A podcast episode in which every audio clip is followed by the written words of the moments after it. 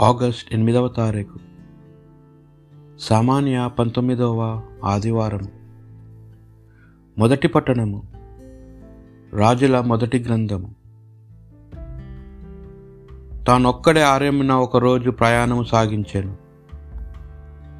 ఆ అడవిలో ఒక రేగు చెట్టు క్రింద కూర్చుండి ప్రాణములు విడవగోరెను. ప్రభు ఈ బాధలు ఇక చాలు. నా ప్రాణములను తీసుకొనుము మా పూర్వుల కన్నను నేను అధికుడను గాను ఇక చాలును అని పలికెను. అటుల పలికి చెట్టు క్రింద పడుకొని నిద్రించెను. అప్పుడొక దేవదూత అతనిని తట్టి లేపి నీవు లేచి భుజింపము అని చెప్పాను. అతని మేలుకొని చుట్టూను పారచూడగా నిప్పుల మీద కాల్చిన రొట్టెయు ముంత నిండా నీళ్ళు తలప్రక్కనే కనిపించెను. ఏలియా ఆ రొట్టె తిని నీళ్ళు త్రాగి మరలా నిద్రించెను. దేవదూత రెండవ మారు కూడా అతనిని తట్టి లేపి లేచి భుజింపము. నీవు చాలా దూరము ప్రయాణము చేయవలేను సుమా అనెను. ఏలియా లేచి రొట్టె తిని నీళ్ళు త్రాగెను. ఆ ఆహారము బలముతో నలభై రోజులు నడిచి దేవుని కుండమైన హోరేబును చేరుకొనెను. ఇది ప్రభువాక్ భక్తి కీర్తన. ప్రభు నాకు చేసిన మేలులకు గాను సంతసింతును. ఈ సంగతి విని దీనులు ప్రమోదము చెందురుగాక. మీరును నా తోడుగూడి ప్రభువును మహిమను కొనియాడుడు.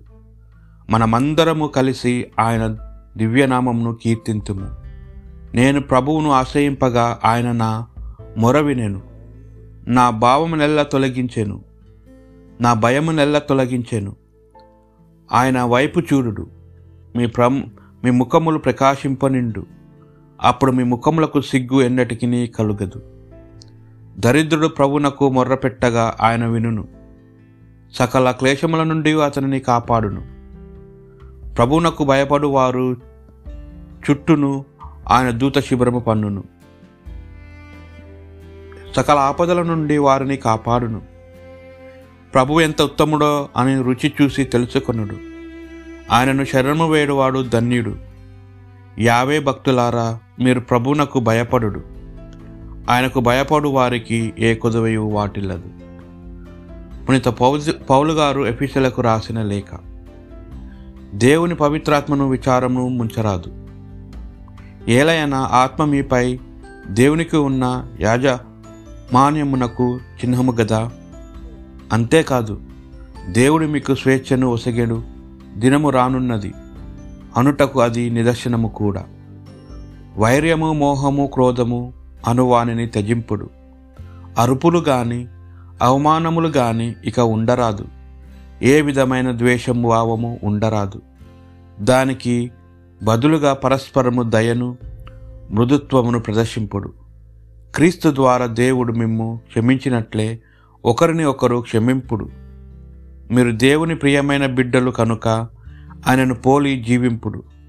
క్రీస్తు మనలను ప్రేమించినందు చేతనే దేవుని సంతోషపరుచు సువాసనతో కూడిన అర్పణను బలిను బలినుగాను మరొ మన కొరకై తన ప్రాణములు సమర్పించాను.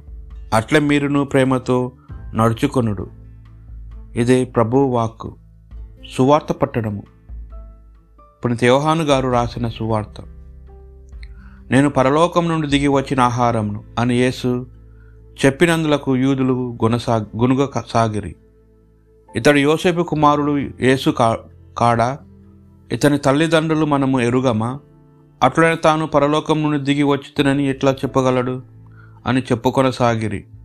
యేసు వారితో మీలో మీరు గునుక్కొనవలదు నన్ను పంపిన తండ్రి ఆకర్షించినే తప్ప ఎవడను నా యొద్దకు రాలేడు. నేను వానిని అంతిమ దినమున లేపుదను. వారందరూ దేవుని చే బోధింపబడుదురు అని ప్రవక్తల లేఖనములో వ్రాయబడినది కనుక తండ్రి నుండి విని నేర్చుకున్న ప్రతివాడు నా యొద్దకు వచ్చును. అయితే ఎవడైనను తండ్రి చూచినని భావము కాదు. దేవుని యొద్ద నుండి వచ్చినవాడు మాత్రమే తండ్రిని చూచి ఉన్నాడు నన్ను విశ్వసించువాడు నిత్య జీవము పొందునని మీతో నిశ్చయముగా చెప్పుచున్నాను. జీవాహారంను నేనే మీ పితరులు ఎడారిలో మన్నాను భుజించి మరణించిరి పరలోకం నుండి దిగి వచ్చిన ఆహారం ఇదే దీనిని భుజించువాడు మరణింపడు.